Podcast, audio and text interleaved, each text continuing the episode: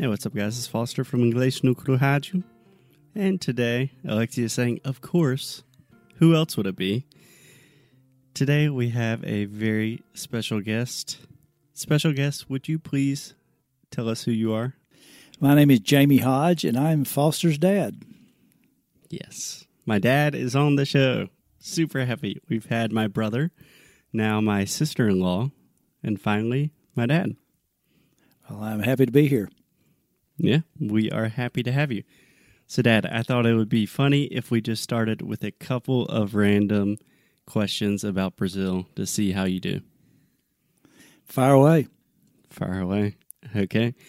What is the capital of Brazil? Brasilia. Muito bem. Uh, approximate population of Brazil? Mm, I'm thinking 250 million. Uh, more or less, I would say 220, something like that. Yeah.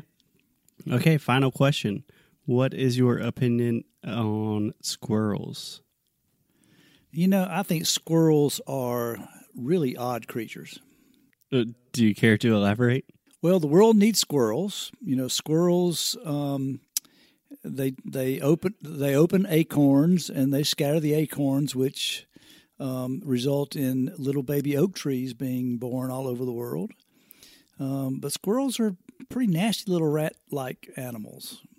Okay, so you understand the necessity of them, but you're not. I do. Particularly like, fond of them. Like I understand the necessity of cockroaches. Okay, so Dad just compared squirrels to cockroaches. Alexia is horrified. That was pretty random. I got to admit. Okay. Uh, the reason I asked that question is all Brazilians love squirrels. So oh, I just offended 220 million people. yeah, so if Brazilians go to Central Park and they see squirrels and they think, "Oh my God, they're so cute," Yeah. Sorry. Never got into squirrels. So, Dad, the first thing I wanted to talk to you about is you have actually visited Rio when I guess this was 2015, 2014. It would had to have been, May- it was 16, wasn't it? Yeah, March of 16, three years ago. Yeah, it's almost three years ago exactly. Yeah. What were your general impressions of Rio? Well, first of all, it was the people. I mean, the, the folks that, that uh, I had the pleasure of meeting, it was truly the most friendly, uh, gentle people I'd, I'd, I'd ever been around. I mean, and uh, they were all strangers, but um, from, uh, you know, the people on the street and, uh, you know, the restaurants and the bars that we went to uh, and all your friends, um, they were just, just, a, just a gentle bunch of nice people. And, um, um, you know, you told me all about the crazy stuff in, in, in Rio, but I didn't see any of that. You know, I just saw I saw good folks. So, just to give a brief disclaimer before we continue this conversation, my dad is born and raised in the South. He's also from Spartanburg, South Carolina, naturally. And my dad's accent is probably going to be a little bit more difficult for people to understand. Uh, Alexia, you would agree with that, right? Yeah. Ale- Yeah. Alexia's figured it out though. Yeah, we'll we'll talk about the southern accent, but just wanted to give our listeners a note that you do speak fast and kind of mumble sometimes. Yes, I do. So you spent more or less one week in Rio. What was your favorite thing that we did? Oh golly! I mean, there, was- I mean, there was, you know, there were some life changing events, notably uh, getting body slammed by a wave on Ipanema Beach. Um, we've been I've been in Brazil all of three hours and almost had to go to the hospital, um, but it wasn't anything that six beers didn't didn't fix. uh, but our, but we went hang gliding and. Uh, that truly was uh, was was life changing. I didn't think I had the balls to do that, but uh, and I didn't think Foster I didn't think Foster did either. But but we did it together, and uh, is something we'll always remember. I wasn't even that scared when we did it, honestly. Well, we didn't have you didn't have time to be scared. You know, you just ran and jumped. Um, but it but it was really cool. It was just and it was just just the um, the sense of being in a, in a t- totally different country and different culture uh, that I really wasn't prepared for. I, I've traveled a, a pretty good bit around the world, but I'd, I'd never been really spent much time in a uh, in, in certainly in a Portuguese speaking uh, country. Uh, but uh, Rio was, you know, it was it's a big city, it's a bustling city, but where we stayed, the little neighborhoods felt like a, you know, just felt like a, you know, a small city, and uh, um, it was it was a great experience.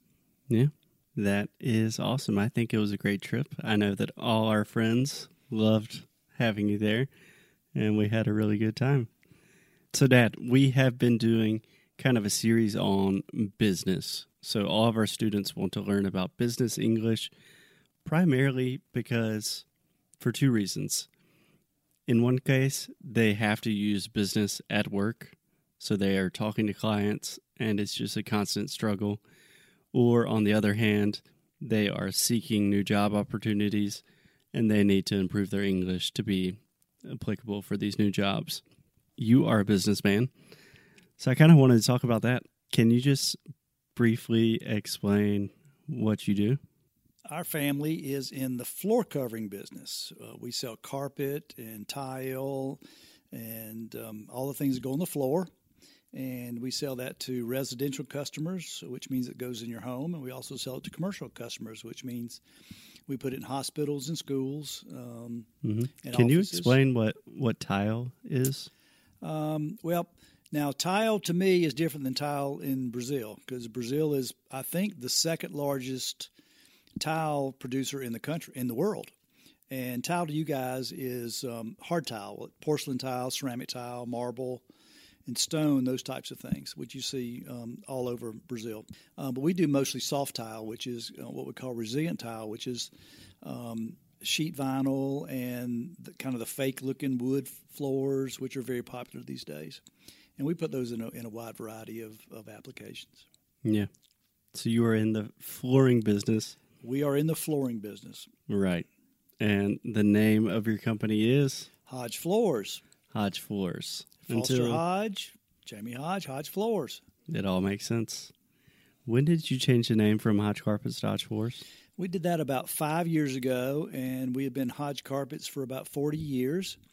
And they realized that the marketplace had changed, and carpet used to be a, a, a huge um, proportion of our business, but it became smaller and smaller, and other forms of flooring um, took hold, and carpet became a smaller part of our business. So we thought a better descriptive um, name would be Hodge Floors, which is more all encompassing than Hodge Carpets exclusively. Right. It's, carpet is just either a carpeted room or rugs, and flooring can be. Yeah, as a soft surface textile product, correct.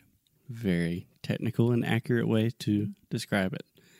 So, an interesting thing about my dad's business is your dad, my grandfather, actually started that business. He did.